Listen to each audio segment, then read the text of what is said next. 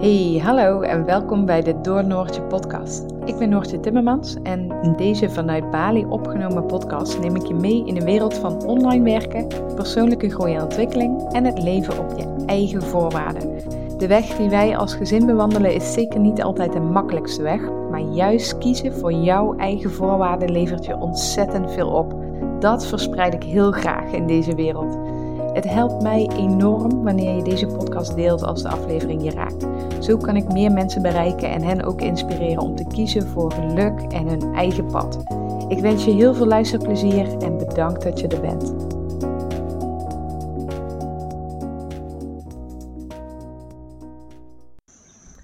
Goedemorgen.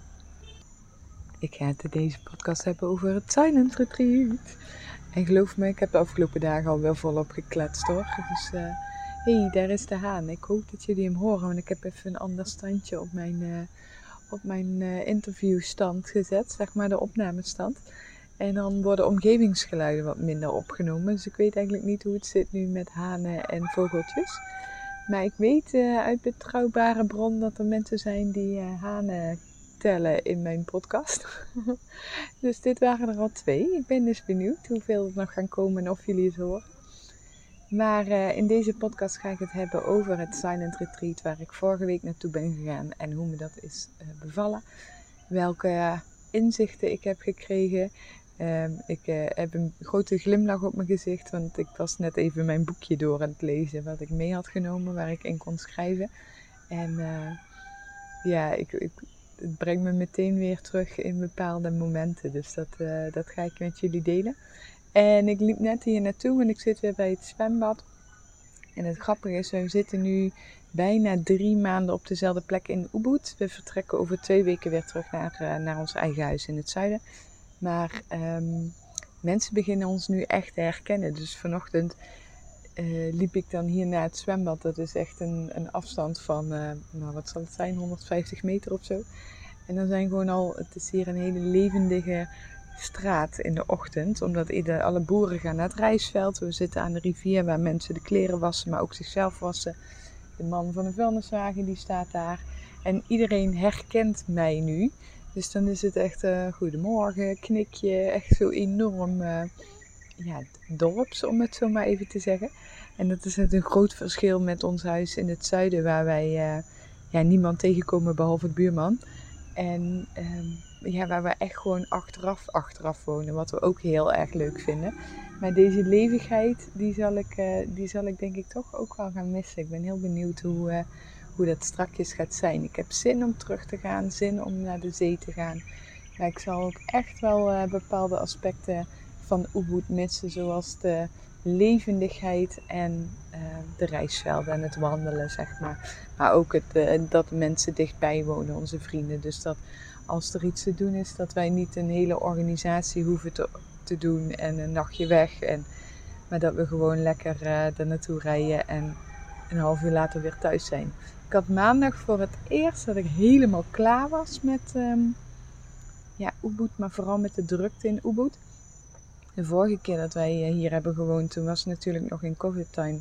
Dus toen was het ontzettend rustig op de straat. Nu staat het uh, heel veel vast. En op het moment dat ik dus ergens naartoe moet en het ligt aan de andere kant van het centrum, dan moet ik dus echt uh, of flink omrijden of nadenken over hoe ik moet rijden of gewoon echt een ja, 20 minuten extra ervoor uittrekken omdat ik weet dat ik dan vast sta. En ik was maandag was ik bij uh, vrienden geweest om daar over uh, business et cetera te kletsen. En toen daarna was het, het was vijf uur, kwart voor vijf. Ik denk, oh lekker naar huis. En ik rijd bij hun de straat uit en ik rijd gewoon volledig de drukte in. En het stond hartstikke vast. En ik dacht echt, oh ik heb hier zo geen zin in.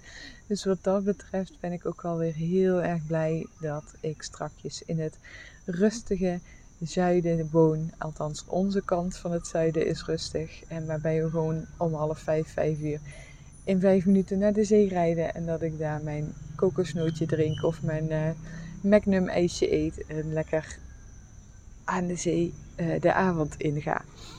Nou, dat eventjes uh, over Ubud versus Samangan. Zo heet ons dorpje in het zuiden.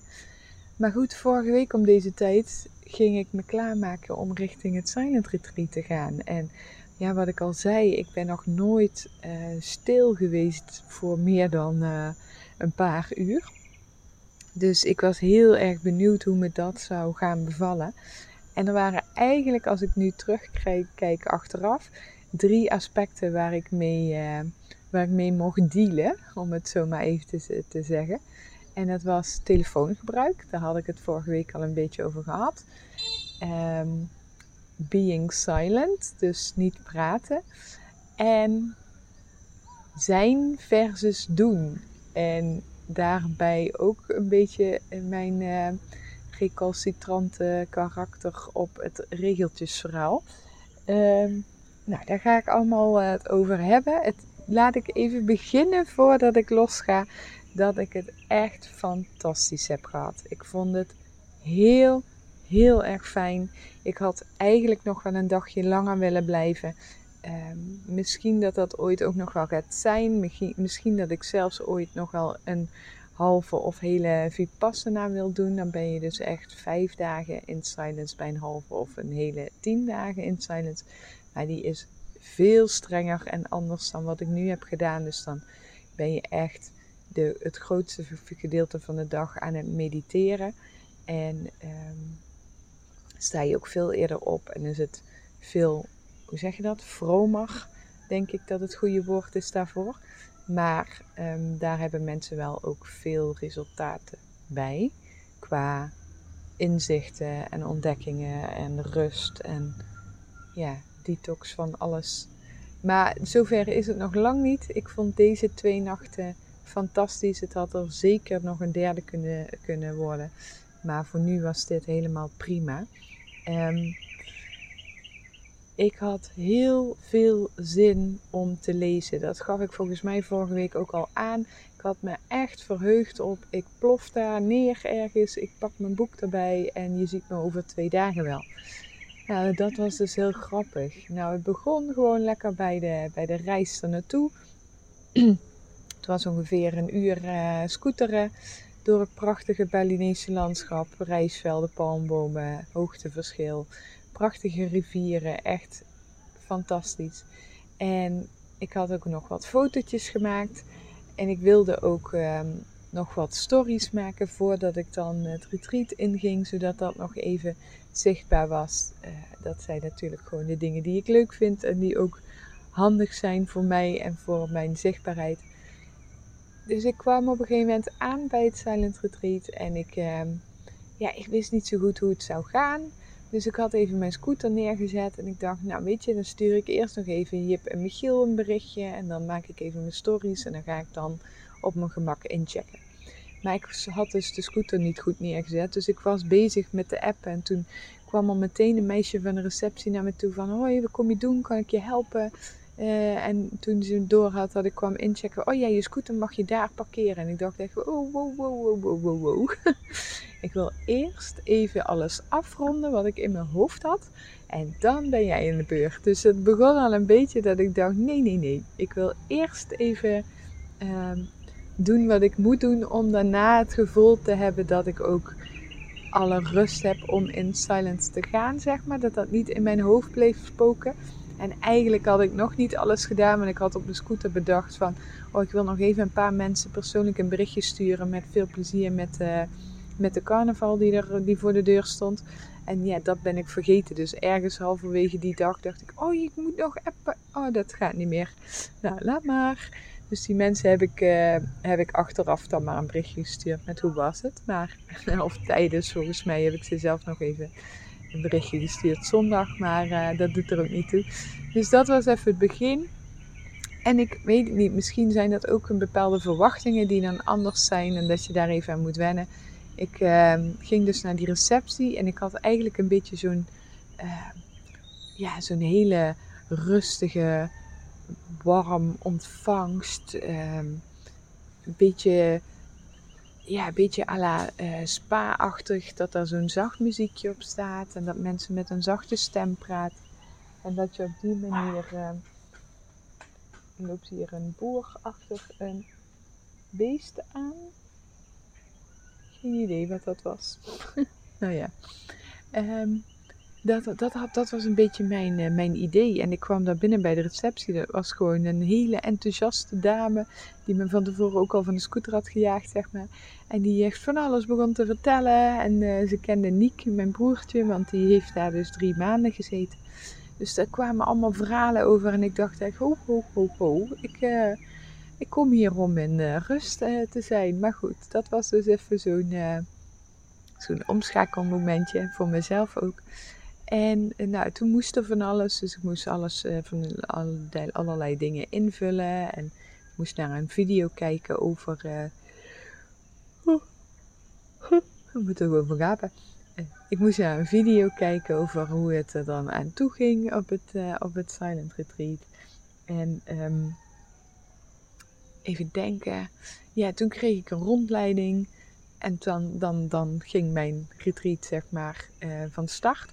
En het Silent Retreat, retreat is dus gewoon echt een plek waar je naartoe gaat voor jezelf. Dus er staat van alles op de planning, maar er, is geen gezamenlijke start of wat dan ook. Dus je, je start op jouw moment, je eindigt op jouw moment. En alles wat je daar in between doet, dat is aan jou, voor jou. Dus ik kreeg de rondleiding en vanaf dat het dan het, het, want de receptie ligt een beetje buiten het uh, retreatcenter. En vanaf dat je daar dan oploopt, um, wordt er gefluisterd. En dan uh, gaat, gaat je retreat van start als het ware. Nou, in die video kreeg ik al heel veel informatie. Van zo laat is het eten, zo laat is de lunch, of ja, het ontbijt, zo laat is de lunch, zo laat is het diner. Um, dan is deze activiteit, dan is deze activiteit, dan gaat er een gong voor dit, dan gaat er een trommel voor dat. Uh, dit is wat je kunt doen. Deze regeltjes moet je aanhouden. We doen het ashram-stijl, dus je moet zelf je bed opmaken. De bed moet zo en zo opgemaakt worden. Je vindt een tasje, daar zit dit allemaal in. Dit mag alleen voor plastic, dit mag alleen voor dit. En ik werd echt een beetje overweldigd door alles, alle regeltjes en alles wat moest, zeg maar. Nou, dat ging daarna nog een keer verder, want met die rondleiding met het meisje van de receptie kwamen we dus in de, in de grote ruimte waar dus dan het eten was. En dan had je een, een, een hokje waar dan jouw bestek en jouw beker en bord en dat soort dingen allemaal liggen. En dan moest je dat uh, hokje pakken wat bij jouw kamer hoorde. Uh, en dan moest je het zelf afwassen na het eten. En dan hing daar weer een bordje met hoe je het moest afwassen en welke handdoek je voor wat moest gebruiken overal stond bij hoe en wat je dingen moest doen. En het grappige is dat hoe meer regeltjes, hoe recalcitranter ik word. En dat merkte ik hier dus ook niet meteen bij deze rondleiding. Wel dat het een beetje overweldigend was, maar um, gedurende de dag, de dag eh, vooral ook met het opmaken van mijn bed en dan het eten en uh, ja, overal wat erin. Kijk, um, uh, het, het, het is natuurlijk stil. Dus alles moet op papier uitgelegd worden. Want het, je kunt er niet over kletsen. Dus er kan niemand naar je toe komen en zeggen van de witte handdoek is voor de afwas en de, paarse handdoek is voor je handen.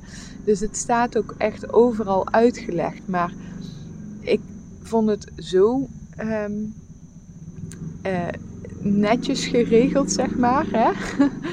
zo. Uh, overduidelijk allemaal uitgelegd dat ik, dat ik er echt recalcitrant van werd. En ik heb dat wel eens eerder uitgelegd van die balans hè, met die bolletjes. Dat je zo eerst naar de ene kant slaat en dan helemaal naar de andere kant. En dan kom je uiteindelijk in het midden uit. En ik had het daar ook even met Niek over toen ik terug was uh, uit het retreat zondag. Ik heb natuurlijk um, in, in dienst was ook alles met regeltjes. Ik ben militair geweest uh, vier jaar lang en alles was met regeltjes en, en hiërarchie. En uh, ja, je was gewoon een soort van opvolger. En daar ging ik destijds heel erg goed op en dat was ook helemaal prima. Um, en daarna in het ziekenhuis heb ik ook uh, heel erg gemerkt dat ik heel goed ga op meteen in de actie gaan. Dus er werd gebeld voor een patiënt en als ik dienst had en tien minuten later stond ik aangekleed op de OK. Dus ik heb dat jarenlang heb ik dat gedaan, want ik heb zes, zes jaar lang in het ziekenhuis gewerkt, vier jaar op de OK, dus tien jaar lang was deze, waren deze regels onderdeel van mijn, uh, van mijn leven. En het is net alsof ik dus nu even helemaal doorgeslagen ben naar die andere kant. Want ik word dus gewoon super recalcitrant van al die regeltjes en wil het dan gewoon precies anders doen. Dus als het ontbijt van, uh, ik weet dan niet eens meer de tijden, maar zeg van half negen tot tien was, uh, dan ging ik om vijf voor tien mijn bord vol scheppen. Weet je, dan denk ik, ja, dag, jullie hoeven niet te bepalen hoe laat ik ga eten. En hetzelfde met de lunch en het diner. En om uh, half zeven ging de gong zodat je dan om 7 uur kon aansluiten bij de yoga meditatieles. En om kwart voor zeven ging dan nog een keer de gong. Dus je had een kwartier om wakker te worden en je aan te kleden om naar de yoga te gaan. Uh, ja, ik had gewoon mijn wekker om kwart over zes of om zes uur, want ik sta altijd om zes uur op. Dus stik maar lekker met je gong. Ik bepaal zelf wel wat ik doe. Dus dat was heel erg grappig dat ik uh, dat meteen merkte hoe, hoe sterk dat in mijn systeem wordt. Dat ik dan rebels uh, word van alles wat moet, zeg maar. En dan kun je zeggen van oké, want ik vroeg me, stelde mezelf ook echt de vraag van word ik nou rebels van dat ik het per se anders wil doen? Hè? Zit daar zo'n patroon in mijn systeem? En ik heb daar ooit drie jaar geleden ook een podcast over opgenomen. Um, word ik dus anders om? Ga ik het anders doen om het anders doen? Is dat gewoon iets opstandigs? Of uh, nodigt het me juist ook uit om echt te voelen wat ik wil? En dat laatste, daar kwam ik nu dus heel erg achter. Want elke keer als dat uh, rebelse opkwam, dan ging ik juist op dat moment eventjes met mezelf zitten van, wat wil ik? Heb ik honger nu? Wil ik eten? Of wil ik naar de yoga? Of wil ik naar uh, de hot water springs? Of, dus ik ging juist op de momenten dat ik rebels werd naar mezelf toe en voelen wat ik wil. Want dat zijn we langzaam ook wel verleerd door al dat doen en alles wat al een beetje voor ons voorgekoud is door alle planningen en organisatie. Je, je mist even dat stukje waar het in essentie om gaat. Eten wanneer je honger hebt, iets doen wanneer je daar behoefte aan hebt en ook iets niet doen als je er helemaal geen behoefte aan hebt. En dat was echt een hele mooie ontwikkeling. Dus ik ben echt gaan voelen wat wil ik? Want er was heel veel mogelijk. En daar kom ik meteen bij mijn tweede puntje: zijn in plaats van doen. Um, in het retreat hingen overal kaartjes met wat mogelijk was. Dus je had dan je ochtendyoga van anderhalf uur. Daarna was er meestal iets van een activiteit. Nou, door de week van maandag tot met vrijdag is dat een bezoekje aan de hot springs. En dan ben je rond uh, eh, 12 uur terug, want ja, dan is de lunch. ik zeg dat nu een beetje flauw, omdat dat allemaal zo ontzettend op elkaar was afgestemd. En dan had je volgens mij van half vier tot vijf weer iets van meditatie, yoga. Die heb ik geskipt, dus dat weet ik even niet. En dan kon je op het uh, retreat zelf kon je naar de rivier. Je kon een uh, waterblessing doen. Je kon door een kristaldoolhof lopen. Uh, buiten het retreat was er een ricefield walk. Uh, dus je kon lekker door de rijstvelden wandelen. Moest je bij de receptie moest je, je routebeschrijving ophalen.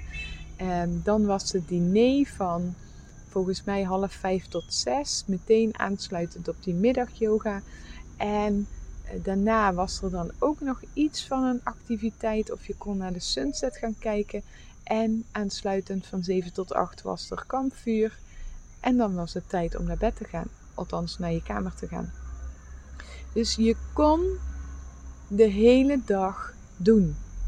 En ik zag ook echt dat er mensen waren die de hele dag van de ene activiteit naar de andere activiteit gingen. En dus de hele dag in de doe-stand zaten. En ik was naar het retreat gekomen met de behoefte om te rusten en om te zijn.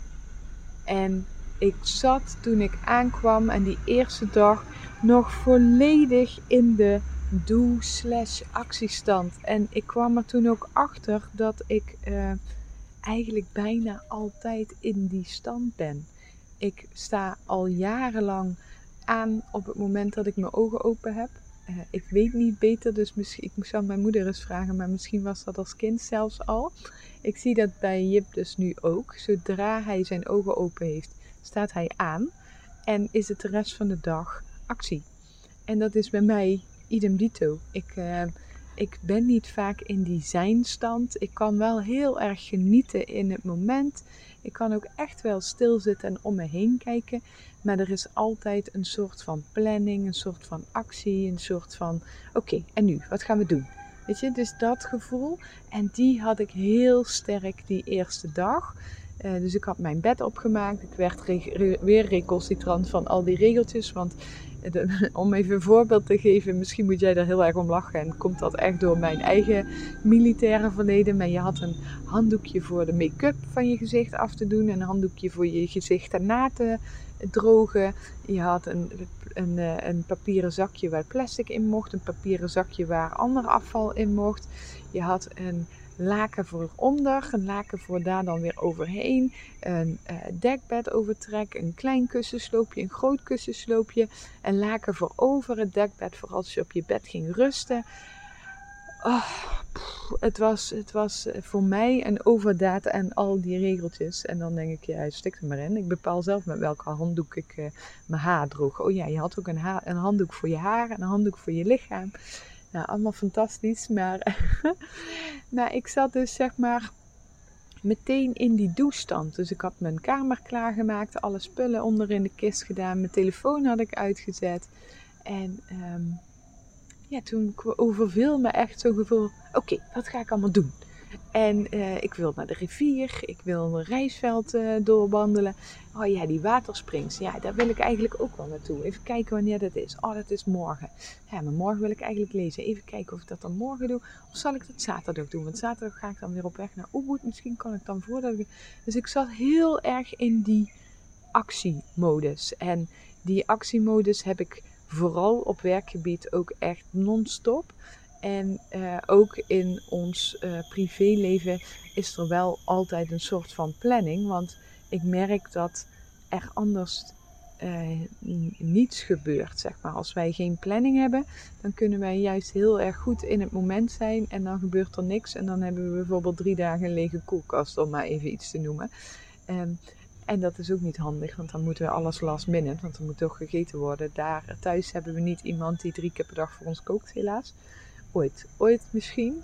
Nou, let's see. Maar um, met een knipoog. Uh, dus structuur en planning werkt ook gewoon heel erg goed voor ons. Want dat geeft ons juist rust en overzicht en balans. Maar met als gevolg dat je heel weinig momenten hebt dat je echt bent. Dat je echt in die zijnstand zit. Dus nou goed, ik had voor mezelf een planning gemaakt, moest ik alweer om lachen. Maar toen was het dus dat ik eigenlijk altijd tekort had. Er valt ondertussen een mango hier omlaag uit de boom. En ik voelde dus echt een tijd tekort nog voordat ik goed en wel was begonnen. Want ik moest binnen die tijden uh, eten dat er waren. Die tijden waren best wel dicht op elkaar. Want dat zat dus van half negen tot zes waren er drie maaltijden van blokken van twee uur. Um, en die, in die maaltijden ben je ook volledig in stilte. Dus je doet ook echt gerust een half uur over een maaltijd. Um, en dan wilde ik ook echt zijn. Dus dan wilde ik niet iets anders doen. Dus nou dat, ik wilde naar die rivier. Het was nu mooi weer, je weet niet wat het morgen wordt. En, maar ja, moet ik dan niet ook door die reisveld lopen? Ik wil in ieder geval de zonsondergang zien. En ik wil natuurlijk met mijn boek lezen. Ah, het is al één uur, ik heb nog geen letter gelezen. Oké, nou ja, laat ik maar eerst naar de rivier gaan. ik werd helemaal gek van mezelf. En dit, je bent dus in stilte, dus al deze gesprekken, die spelen zich in je hoofd af. Nou, ik ging lunchen. En toen merkte ik dat ik wel iets vertraagde. Want ik zat dus in mijn eentje te lunchen. Je keek uit over heel Bali, over het zuiden van Bali. Dus ik zag ons schiereiland en het GWK-gebouw. En ik zag waar wij woonden. En ik zag alleen maar jungle voor mij. En echte jungle zoals je hem kent uit de documentaires. En ik weet dat ik op Bali woon. Ik weet dat ik in de jungle woon. Ik uh, heb dit allemaal al een keer gezien. Maar nu zag ik het echt. En ik voelde hem echt. Ik voelde me echt. Want het, het huis, of het gebouw waar ik zat te eten, die had uh, twee verdiepingen. Dus ik zat op de bovenste etage. Dus ik was zeg maar op same level dan de bomen, want het liep daar af in een vallei richting die rivier ook. Dus ik keek echt over de boomtoppen, over de jungle, richting ehm, het zuiden van Bali. En het was zo mooi. En ik zat te eten en ik werd zo ontzettend overweldigd door de schoonheid van dit eiland. En ik werd zo ontzettend overweldigd door een gevoel van dankbaarheid dat wij hier al drie jaar mogen zijn. En dat ik me bevind op zo'n prachtig eiland in het midden van de oceaan en Indonesië en andere kant van de wereld. En in een tropisch klimaat met een regenseizoen en een droogteseizoen. Uh, gelukkig is het nu weer al een heel veel dagen heel mooi. Daar ga ik goed op. Uh, het overviel me zo en met die dankbaarheid en natuurschoon om me heen zakte ik een klein beetje meer in de ontspanning en in het zijn. Nou, toen ging ik die uh, riviertrekking doen en dat was prachtig, want ik was helemaal in mijn eentje. En er zaten denk ik ongeveer uh, eh, 10 tot 15 andere mensen in het, uh, in het retreat. En ik was helemaal in mijn eentje en de, de rivier, de jungle trek was echt mooi. wel helemaal aangelegd, dus het was ook gewoon heel met bordjes. Je moet hier rechts en dit is deze boom. En nou ja, inmiddels moest ik daar wel een beetje om lachen ook. Ehm, maar het, het mooie was dat ik echt werd begeleid door een vlinder. Dus er zat een vlinder voor mij op de steen. En elke keer ging die een steen vooruit. Dus elke keer mocht ik de vlinder volgen. En dat maakte ook echt dat ik ging vertragen. Nou, toen kwam ik bij een boom en die heeft dan van die besjes en die vallen dan. En als die dan drogen, dan worden dat van die um, ja, zadenbesjes waar je die kettingen en die armbandjes van maakt. Die je zo vaak ziet in, in um, tempelcomplexen bij monniken. Uh, hier op Bali zie je ze ook heel veel. En dat, dat, die, volgens mij heet dat ook iets van een mandala. Ik weet, ja, weet ik even niet zo uit mijn hoofd. Maar dat heeft ook te maken met, uh, met mediteren en spiritualiteit. Dus toen heb ik op mijn gemak naar die kralen zitten of naar, ja, naar die besjes zitten zoeken.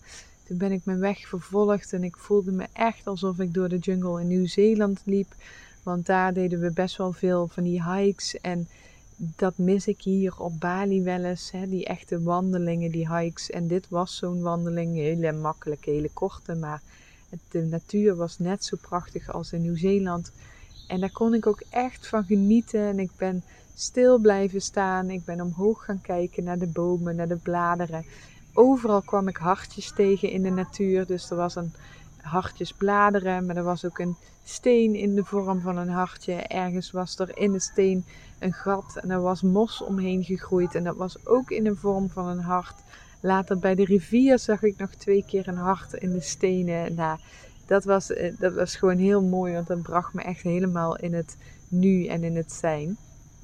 En bij de rivier was ook echt heel grappig, want ik kwam daar en ik ging meteen kijken, oké, waar, waar kan ik het water in? Ik kwam mijn bikini aan, let's go. Uh, was een waterval, oké, is het niet te wild? Uh, meteen in die actie. En ik ben geklommen over steen naar steen naar midden van de rivier.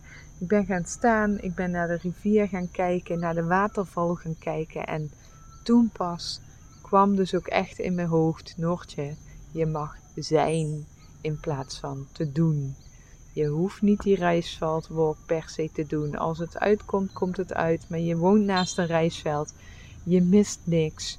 Uh, je hoeft niet naar die hot springs als je daar geen zin in hebt. Je hoeft niet naar de middagyoga als je dat niet voelt. Ben, zijn, zijn, zijn.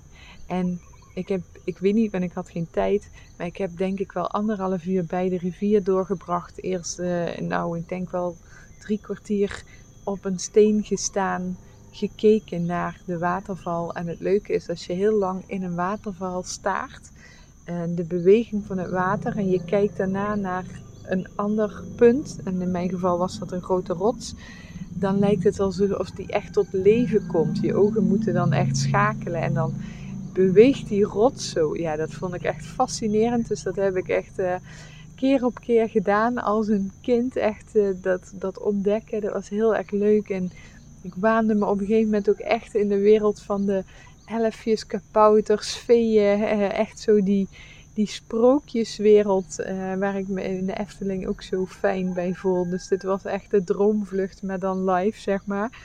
Um, ja, dat was heel fijn. En daarna ben ik op het steen gaan zitten, want ik heb echt lang gestaan. Ook iets wat ik niet zo vaak doe.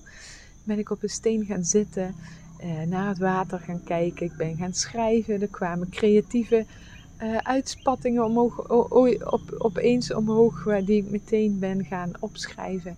En waar ik misschien nog wel iets mee ga doen. Eigenlijk ben ik daar stiekem inmiddels al mee begonnen, maar ik uh, laat het nog heel eventjes voor mezelf.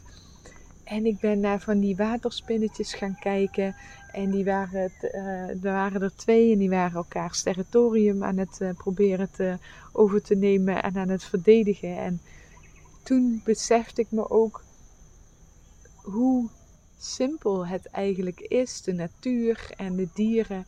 En hoe eenvoudig zij uh, leven en waar het bij hun echt om draait. Hè? Dus voeding, veiligheid, uh, voortplanting en hoe ingewikkeld wij mensen het onszelf vaak maken, waar wij ons druk om maken, waar wij ons mee bezighouden en hoe kort ons tijd, tijdsbestek eigenlijk maar is op deze planeet uh, in dit leven.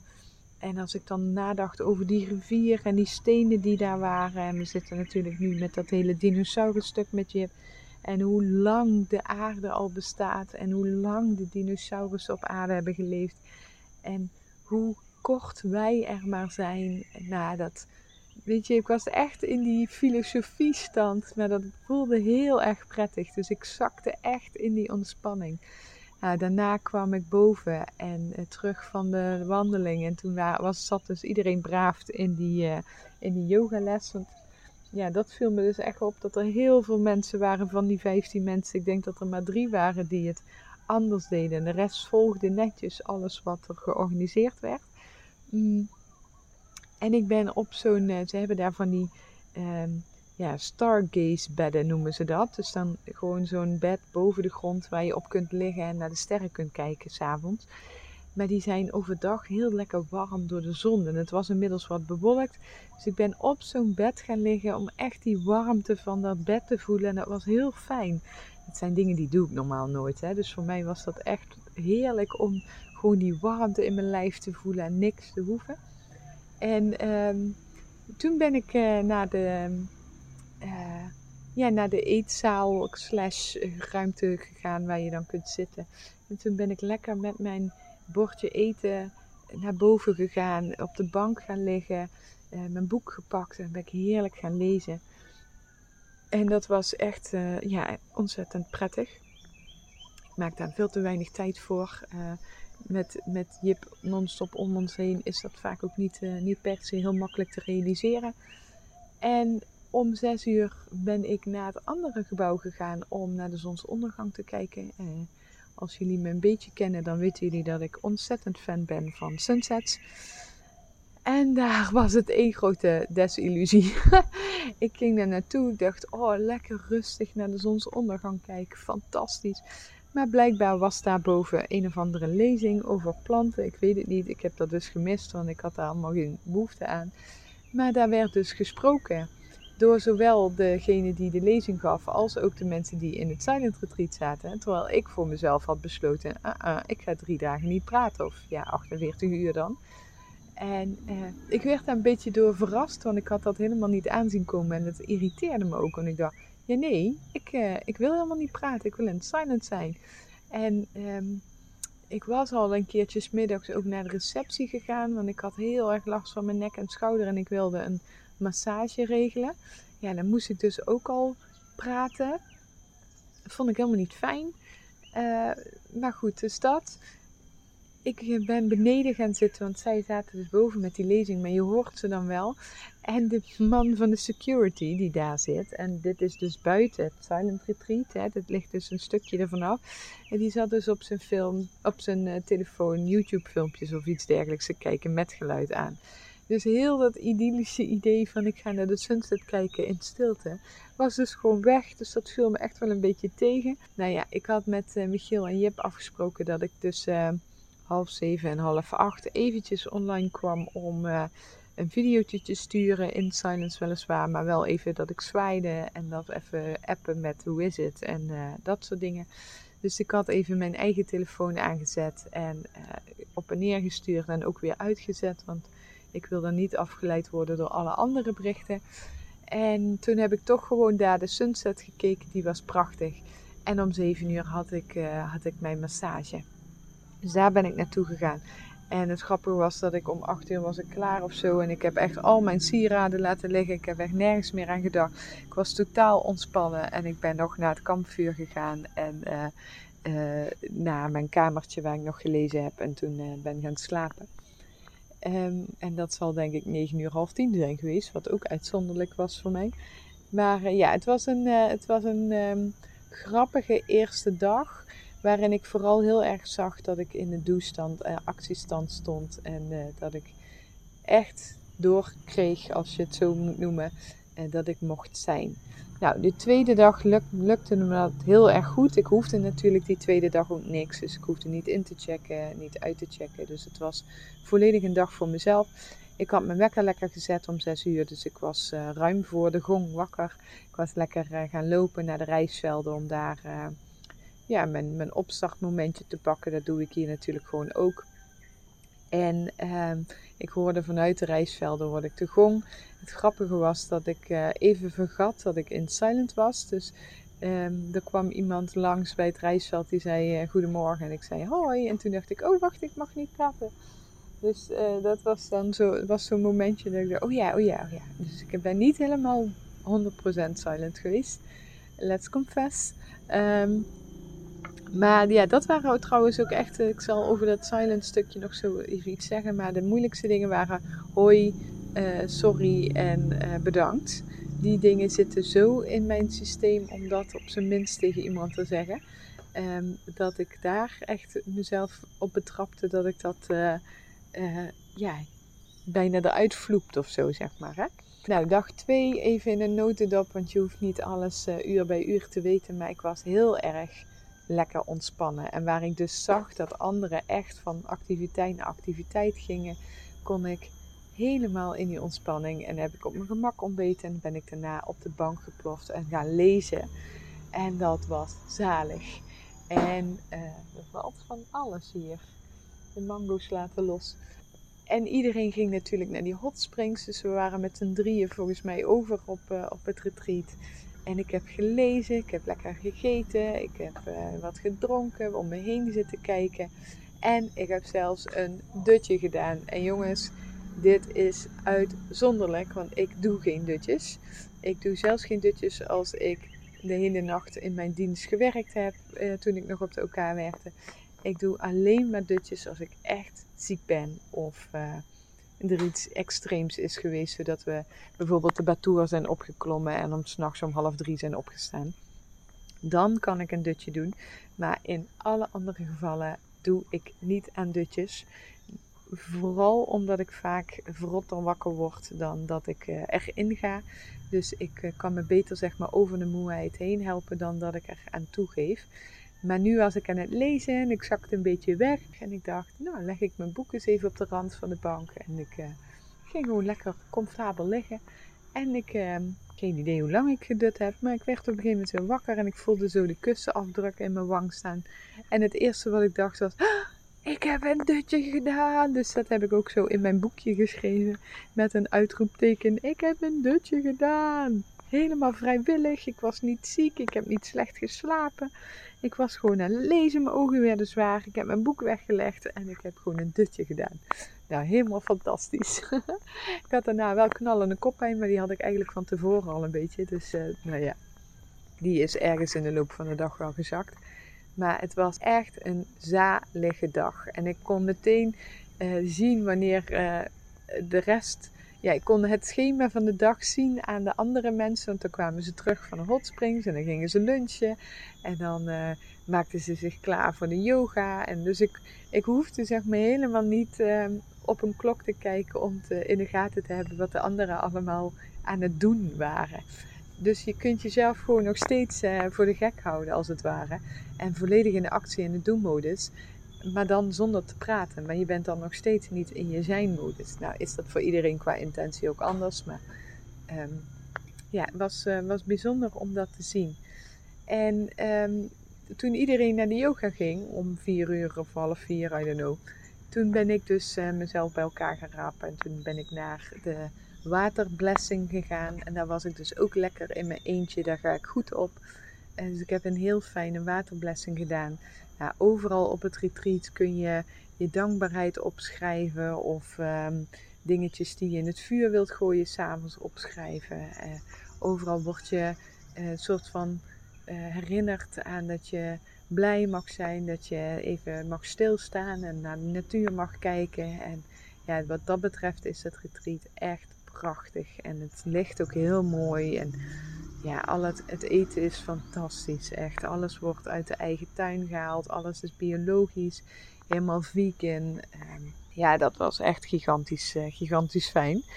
En uh, even denken, ja, dus dat was even dag 2 in een notendop over het stil zijn. Ik heb er dus buiten dat ik me betrapte op hoi, dankjewel en sorry helemaal geen moeite mee gehad. En ik weet dat ik vorige week zei van ik ben nog nooit zo lang stil geweest. Nee, dat klopt. Ik ben nog nooit 48 uur stil geweest op die paar woordjes na dan. Um, maar ik kon me wel opeens weer herinneren dat ik toen ik in, op het ziekenhuis werkte, in het ziekenhuis werkte, had ik wel eens dat ik tot um, kwart over vijf werkte. En dan s'avonds om uh, half twaalf ging mijn dienst weer in op de OK. En ik kan dan op en neer naar Roermond rijden. Maar ik zat in Eindhoven, dus eerder ik thuis was, was het 7 uur, soms half 8. En ik moest dan rond, uh, uh, I don't know, kwart voor 11 of zo weer richting het ziekenhuis rijden, half 11. Ja, en dan heb je dus eigenlijk maar een paar uur thuis. En die ben je eigenlijk ook nog een soort van in een wachtstand totdat je weer moet gaan. Dus dat is helemaal niet per se ontspannend. En wat ik dan vaak deed op, na de wereldreis vooral, was dat ik, um, maar daarvoor denk ik ook al, maar niet uit. Dat ik gewoon in het ziekenhuis bleef. Dus na het werk om half zes ging ik naar mijn kamertje. Um, en dan deed ik gewoon daar lekker uh, mijn spulletjes neerzetten. Dan ging ik naar de, eet, uh, naar de eetzaal, at ik. En dan was ik de avond gewoon lekker in mijn eentje. En weliswaar had ik dan de, de, televisie aan of de telefoon of ik las een boek. Maar ik was eigenlijk dan wel gewoon al die uren stil en dat beviel me wel. Ik had daar niet uh, heel veel moeite mee. Dus met het hele stil zijn heb ik ook echt totaal geen moeite mee gehad. Ik vond het heerlijk. Ik vond het ook wel fijn dat je uh, mensen om je heen hebt, maar dat je geen sociale praatjes hoefde te maken. Ik ben daar normaal heel erg van. Ik vind het ook totaal geen probleem. Maar ik vond het ook lekker dat dat nu gewoon niet hoefde. En je hoefde dat ook niet af te vragen um, waarom iemand anders iets wel zei of niet zei. Of I don't know. Want dat was gewoon, iedereen was gewoon in stilte. Uh, het was wel zeg maar even zo'n momentje ook dat je denkt: oké, wat doe je dan als je niet zegt: hoi, hoe is het? Of waar kom je vandaan? Of hoe lang blijf je hier? Um, dan is het zo'n ongemakkelijk knikje. En sommige, bij sommigen ging dat heel vanzelf. Keek je elkaar aan, glimlach, knikje en dan was het door. En sommigen zag je ook dat zij hun ogen naar de grond hadden. Dus dat ze helemaal niet in die contactmodus wilden of konden. En dat ik ook echt bij mezelf even moest afstemmen van uh, wat, uh, wat wil ik in, uh, in de, ja, wat, wat, wat voelt goed. um, dus ja, dat soort dingen. Maar het stil zijn aan zich heb ik helemaal geen moeite mee gehad. Uh, ik ben er ook achter gekomen dat er een verschil is tussen stilte en. Um, ik weet eigenlijk niet of er twee Nederlandse verschillende woorden zijn. Misschien wel. Daar stond silence en quietness. Dus stilte als in dat je helemaal niks hoort. En stilte als in dat je naar binnen keert. Hè? Die twee, daar zit wel degelijk een verschil in. En ja, je hoort daar wel gewoon van alles. Want de staf praat uh, op het park heel zacht, maar toch, ze waren ook aan het uh, klussen. Dus je hoort ze. Um, ja, je hoort het scheppen van het zand. Je hoort in de verte iemand uh, met een kettingzaag in de weer. Je hoort de boeren op het rijstveld. Als er iets van een lezing is, dan hoor je die lezing. Als er yoga is, dan praat de yogadocent. Dus het was silence, maar geen quietness. En in het begin moest ik daar even bij omschakelen. Want ik had denk ik in mijn hoofd dat het gewoon helemaal stil zou zijn. Uh, en ik irriteerde me dus ook aan het praten van anderen. dus die middagmeditatie, daar wilde ik ook helemaal niet bij zijn. Want ik had helemaal geen zin in stemmen om me heen. Dus ik kon het allemaal wel goed plaatsen. En ik vond het ook allemaal wel prima. Maar ik zocht het niet op. Dus ook die lezingen over uh, planten en natuur. En uh, zaterdag was er dat je, dat je offertjes kon maken, Balinese offers. Uh, ik heb het allemaal niet opgezocht, omdat ik gewoon zoveel mogelijk ook quietness wilde. Um, dus ja, dat stukje silent was echt totaal niet moeilijk en dat vond ik helemaal geen probleem. Het stukje telefoon, um, nou laat ik zo zeggen dat het me goed is afgegaan, maar dat het vooral ik het heel fijn vond dat ik mezelf had toegestaan dat ik ochtends om 6 uur even de telefoon aanzette om met Michiel te contacten hoe de nacht was gegaan. Uh, vond ik gewoon heel prettig. En ook om s'avonds om 7 uur dat ik heel even het contact had met het thuisfront. En dat was echt maar heel sumier, maar dat kon ik uh, erg waarderen. En ook vooral het feit dat dat van mezelf mocht. Dat het niet meteen helemaal disconnected van alles en iedereen was. Uh, dus dat maakt het heel erg easy. De rest van de dag heb ik mijn telefoon eigenlijk alleen maar aangeraakt als ik een fotootje ging maken. Dat voelde wel soms echt alsof ik um, um, het, het, ja, hoe moet je het zeggen, een beetje stiekem wilde doen of me betrapt voelde als ik met de telefoon in mijn hand zat, al was het alleen maar voor een video of een foto. Omdat, um, ja, omdat je daar natuurlijk toe komt om een beetje van je devices en social media ook los te komen. En dan zit ik met een telefoon in mijn hand om een foto te maken, wat uiteindelijk toch ook wel voor een stuk voor social media zal zijn. En het voelde echt een beetje alsof ik daarop betrapt werd. Dus ik heb wel een paar selfies gemaakt en een paar fotootjes in zo'n uh, in zo'n uh, timerstand. Omdat ik ook Michiel en Jip wilde laten zien, uiteraard, wat, wat ik al die dagen had gedaan. Maar ook gewoon voor mijn eigen herinnering. En um, ja, dan was ik altijd blij als ik in mijn eentje was en dat er niemand dan kwam of zo. dus dat was wel grappig om, dat, uh, om me dat te realiseren. Ja, dus dat was het eigenlijk uh, nu. Even denken, ja, oh ja. ik merk dus, ik ben heel erg lomp, fysiek lomp. En op het moment dat het dus heel erg stil is, dan is het wel of ik uh, extra lomp word. Weet je, dan word ik, laat ik dingen vallen, dan uh, klets ik met mijn bord tegen zo'n ijzeren wasbak, waardoor je dat zo'n enorme knal krijgt. Ik ben een keer van de trap afgevallen. Uh, ja, weet je, daar kan ik alleen maar heel erg om lachen. Maar ja, dan, dan besef je wel, oké, hoe stiller het wordt, hoe lomper ik ben, zeg maar. Dus dat was, uh, ja, dat was wel heel erg grappig. Ja, en verder met het lezen was het gewoon heel erg fijn. Um, om echt helemaal in dat boek te zitten. Ik ben een boek aan het lezen van uh, Christina, weet ik de achternaam, um, van Drijen, denk ik. Meisje uit Oostenrijk met allemaal spirituele inhoud. En heel erg fijn om me daar helemaal mee te verbinden. En uh, ja, dat was erg lekker. Ook echt van die momenten. Ik heb denk ik, uh, ik heb niet echt hoeven huilen. Wat verbazingwekkend is, want ik ben op zich wel iemand die snel huilt. Ik heb wel denk ik een momentje of vier gehad dat ik echt... Um, ja, hoe zeg je dat? Uh, verdriet voelde, hartepijn voelde, heimwee voelde. En ook wel een momentje dat ik echt uh, tranen in mijn ogen had. Dus dat het me emotioneerde. Maar niet echt dat ik er doorbrak. Maar mocht, dat mocht er ook allemaal zijn. Dus ik had op een gegeven moment lag ik te lezen en um, ik, was, uh, ik, ik had touw gevonden, dus ik was een armbandje of een enkelbandje aan het maken. En mijn moeder, die, uh, ik, die, die is altijd aan het handwerken. Dus die breidt en die haakt en die doet van alles. En ik kan me ook niet anders herinneren als ik aan mijn jeugd denk dat mijn moeder op een stoel zat bij de kachel meestal uh, met een zak snoep naast haar. En dan was ze aan het breien of aan het handwerken. En dan zaten wij met mijn broers en mijn vader op de bank naar op zondagavond vaak voetbal te kijken. En dan las ik meestal iets van een Suske en Wiske, want uh, ik haatte voetbal. Of toen dat tijd denk ik dat ik het ook nog wel keek, weet ik niet. Maar in ieder geval, ik overviel me dan in één keer van, oh, wat moet mijn moeder genoten hebben in die periode. Dat je dan zo op een stoel bij een kachel zit op zondagavond en dat je dan naar je man en je kroost kijkt die op de bank zit. En die gezelligheid en die warmte van een gezin en... Um, ja, ook wel dat terugdenken aan mijn fijne jeugd. En dat dat gewoon nooit meer terugkomt. Weet je, zowel voor mijn ouders niet. die nog steeds in datzelfde huis zijn, maar waarbij iedereen is uitgevlogen en ook nog niet eens naast de deur woont. Dat, dat overviel me dan echt in zo'n moment. En dan, ja, dan kon ik daar echt wel even de pijn ook van voelen. Mijn eigen pijn van ja, dat die jeugd nooit meer terugkomt. Ook mijn eigen pijn van dat, uh, dat Jip ook een keer gaat uitvliegen. En ook de plaatsvervangende pijn voor mijn ouders. Dus ik heb mijn moeder ook echt na het retreat een berichtje gestuurd van... Oh mam, wat moet jij genoten hebben van die ja, zondagavond dat we met z'n allen in de woonkamer zaten. En dat jij dan bij de kachel zat uh, te handwerken. En ik kreeg ook echt terug, ja, ik heb echt... Uh, ik denk dan met heel veel...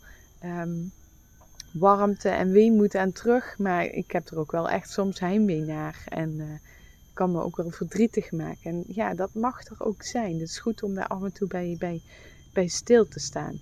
En hetzelfde, ik zat op een gegeven moment bij het kampvuurplekje, uh, maar dan smiddags in zo'n hangmatstoel. En het rook heel erg lekker. Het rook echt naar Nederlandse zomeravond. En het avondzonnetje scheen op mijn gezicht. En ik was helemaal alleen. En ik, ik werd even zo helemaal terug in mijn uh, jeugd gebracht. Dat ik achter in onze tuin zat in het zomerzonnetje. En dat dan uh, mijn vader de barbecue aan het voorbereiden was. En weet je, ook zo'n moment dat je echt denkt, oh, dat je zo'n melancholisch heimwee gevoel krijgt. En dat het echt even binnenkomt. Nou, ook het stukje rondom de carnaval heb ik bewust, ben ik naartoe gegaan met mijn gedachten om het echt te beleven. Ik ben opgegroeid met carnaval. Er zit voor mij een diepere boodschap in dan alleen maar drinken. Uiteraard was het voor mij heel veel jaren ook een vlucht.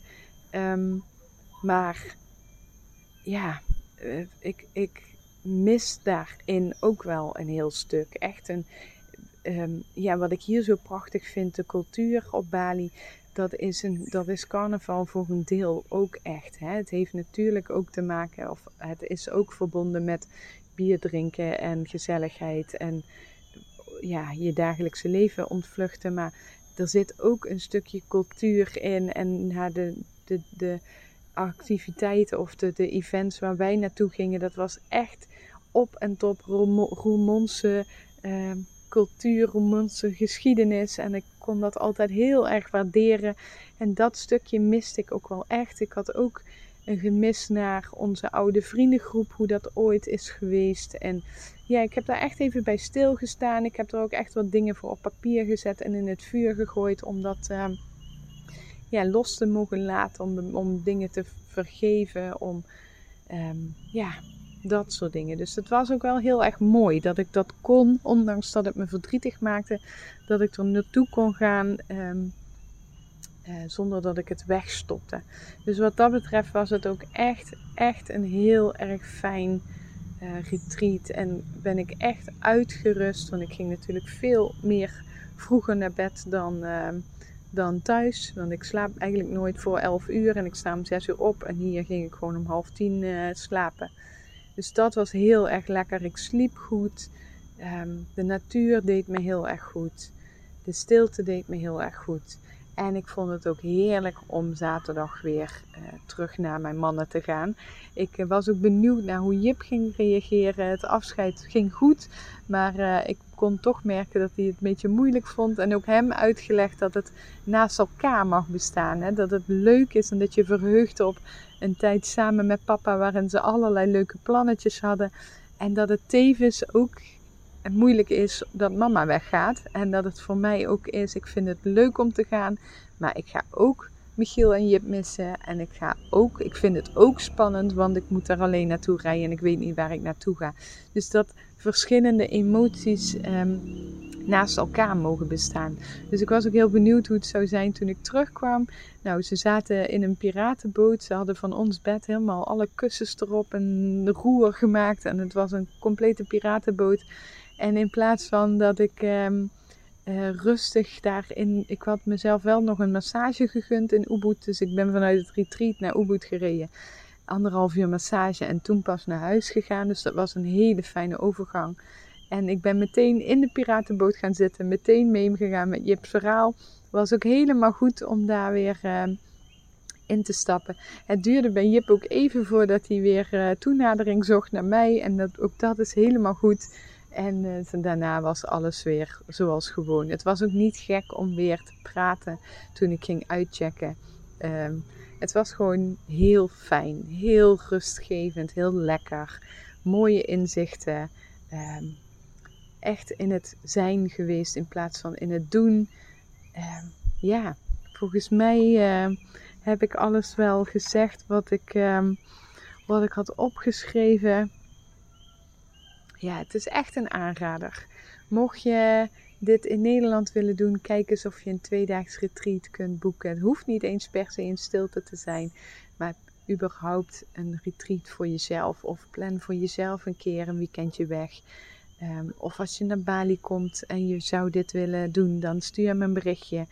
Ehm, het hoeft niet heel rigoureus, maar gun jezelf eens zo'n momenten van zijn in plaats van actie en doen. En het heeft mij dus echt wel een dag, nou, een halve dag gekost om, uh, om uit die actiemodus te komen. Ik uh, kan er weer tegenaan en uh, ik zit nu weer volledig in de do-modus en dat is ook helemaal prima. Dat past ook bij mij. Ik heb Michiel ook echt aangeraden om hier naartoe te gaan voor twee nachtjes. En ik ga zelf dit ook zeker nog een keertje doen. Um, ja, nu ben ik weer lekker uh, met mijn klanten bezig en met VA Design bezig. Gisteravond tot half tien uh, Q&A gehad, wat heel erg leuk weer was. Weer wat nieuwe mensen in de online training mogen verwelkomen. Um, we gaan over twee weken natuurlijk verhuizen. We zijn bezig met alles te regelen voor onze ouders die komen. Michiels familie komt uh, samen met zus en man en kindjes en zijn moeder en vader komen in juli deze kant op voor een maand. Mijn ouders komen in september deze kant op voor een half jaar. Dus er zit ook weer uh, heel veel leuke dingen in. Vrienden komen deze kant op. Voor ons de eerste keer buiten Niek dat er mensen echt ook hier naartoe komen en ons komen opzoeken. Dus ook dat gaat weer uh, de nodige uh, inzichten geven op allerlei fronten. Dus we zijn weer lekker bezig. Um, ja, en we genieten ook volop nog van Ubud en de reisvelden voordat we dadelijk weer naar de zee gaan, waar we ook heel erg naar uitkijken. Dus dat is het voor nu. Even denken, ik had een heel erg leuk interview met Carlijn dinsdag voor de podcastserie. Zij maakte een droomwaar. Ik denk dat die volgende week online komt. En um, ja, verder uh, lopen er nu twee kletsende Balinezen achter mij. Ik weet niet of je het hoort, maar ik zit volledig lekker hier in het Balinese leven. Zalig. Ik, uh, de dankbaarheid groeit bijna met de dag voor, voor dit eiland, voor onszelf dat we naartoe zijn gekomen. En ja, de prachtige mensen en de prachtige natuur. Ik sluit af. Ik heb een uur volgekletst. Ik had denk ik iets in te halen. ik wens je een hele mooie dag, avond of nacht. En tot snel. Doei! Ja, ontzettend bedankt weer voor het luisteren van deze podcastaflevering. Heeft deze podcast nou iets met jou gedaan en vond je hem heel erg waardevol? Vergeet hem dan niet te delen met anderen of op jouw social media, zodat meer en meer mensen kunnen groeien en op weg zijn naar hun dromen, wensen en verlangens. Ik wens jou een ontzettende mooie dag en tot snel.